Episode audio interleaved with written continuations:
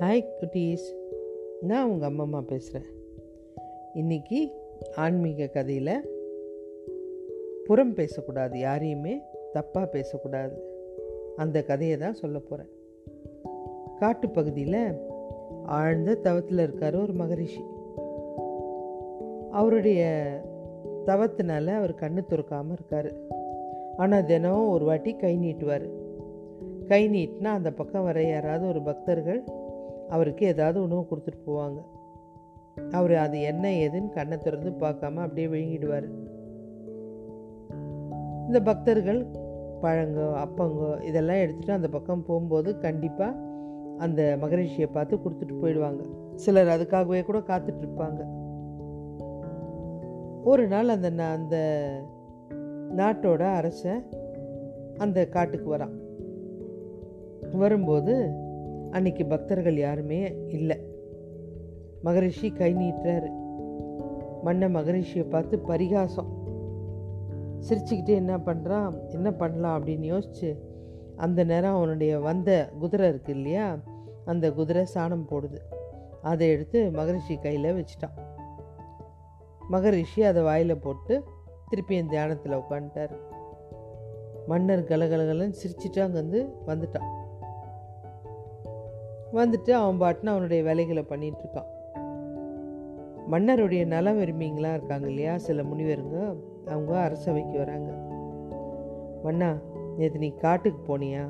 இல்லையேப்பா நான் காட்டுக்கெல்லாம் போகல இல்லை ஏதோ தப்பு நடந்திருக்கு. எங்களுக்கு தெரியுது. அதனால தான் உங்களுக்கு சொல்லலான்னு வந்தோம். என்ன தப்பு?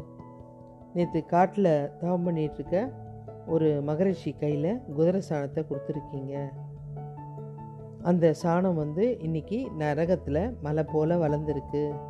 நீங்கள் நரகத்துக்கு போகும்போது அங்கே இந்த உணவை தவிர வேறு எதுவுமே உங்களுக்கு தயாராக இருக்காது.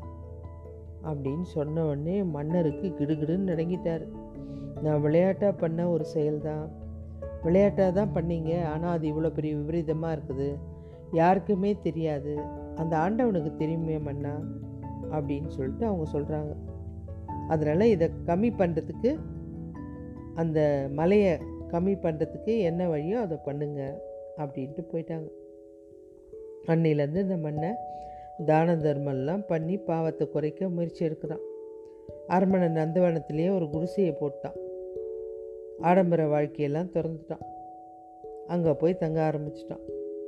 தங்கிட்டு நாட்டில் இருக்க இளம் பெண்களெல்லாம் குடிலுக்கு வர வச்சு அவங்க திருமணத்துக்கு பணம் அவங்களுக்கு தேவையான உதவி எல்லாம் செஞ்சு இந்த பாவத்தை போக்கணும் அப்படின்னு பண்ணிகிட்ருக்கான் இதெல்லாம் தினம் நடந்துட்டுருக்கு.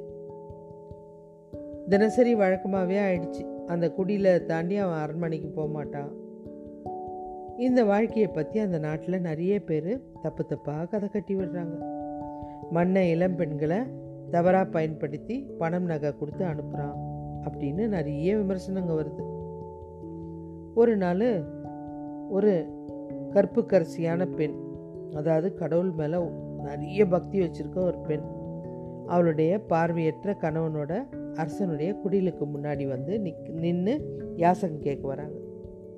அப்பா அந்த கணவன் சொல்கிறான் நீ யார் வீட்டுக்கு முன்னாடி இப்போ நிற்கிற அப்படின்னு கேட்குறான் உடனே அந்த அம்மா சொல்கிறாங்க சாமி அரசர் அமைச்சிருக்கார் இல்லையா குடியில் அதுக்கு முன்னாடி தான் நின்றுட்டுருக்கேன் ஓ தானம் கொடுக்கறதா சொல்லி நிறைய பெண்களை சூறையாடுறானே அவன் வீட்டு முன்னாடி தான் நிற்கிறியா அப்படின்னு. அந்த அம்மா டக்குன்னு அவருடைய வாயை பொத்துறாங்க. தன்னுடைய கணவர்கிட்ட சொல்கிறாங்க சாமி என்னோட கற்போட சக்தியால் நான் முக்காலமும் உணர்ந்தவோ? நான் சொல்கிறத நீங்கள் கேட்குறீங்களா இந்த மண்ணை ஒரு மகரிஷிக்கு குதிரை சாணத்தை கொடுத்தான் அது நரகத்தில் பெரிய மலை அளவு குவிஞ்சிருக்கு. இவன் சாப்பிட்றதுக்கு தயாராக இருக்குது. இந்த விஷயம் மன்னனுக்கு தெரிய வந்தவொடனே அந்த பாவத்தை கரைக்கிறதுக்காக கன்னி பெண்களுக்கு தானம் கொடுக்குறாரு. நல்ல போதனைகளும் செஞ்சு அனுப்புகிறாரு ஆனால் இவரை பற்றி தப்பு தப்பாக வெளியில் செய்தி வந்துட்டுருக்குது இப்போது இன்னும் ஒரே ஒரு களவு தான் அந்த உணவு இருந்தது. இந்த தப்பு தப்பாக பேசினாங்களே அவங்களுக்கெல்லாம் இவ்வளோ நாள் அதுலேருந்து ஒரு ஒரு களவு போயிடுச்சு. இப்போ கடைசி கலவு இருக்குது. அதை நீங்கள் தப்பாக பேசி நீங்கள் வாங்கிட்டீங்க. அடுத்த ஜென்மத்துலேயும் உங்களுக்கு பார்வை இருக்காது அப்படின்னு சொல்கிறாங்க அதிர்ச்சியில் அவருடைய கணவன் உயர் அப்படியே உறைஞ்சி போயிட்டான். தவறு செஞ்சவங்க திருந்த எடுக்கிற முயற்சியை விமர்சிக்கக்கூடாது அவங்கள தவறாக விமர்சித்தா அவங்க செஞ்ச பாவத்தில் நம்ம பங்கு போட்டுக்க வேண்டிய நிலைமை வரும்.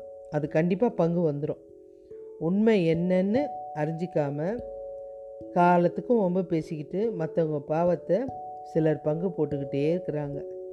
இந்த தவறை ஒருபோதும் செய்யக்கூடாது.